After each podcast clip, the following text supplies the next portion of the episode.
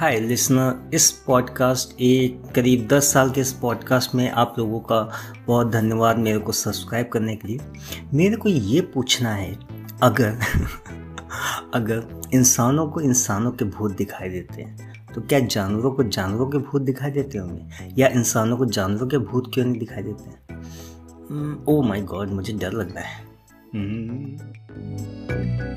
है।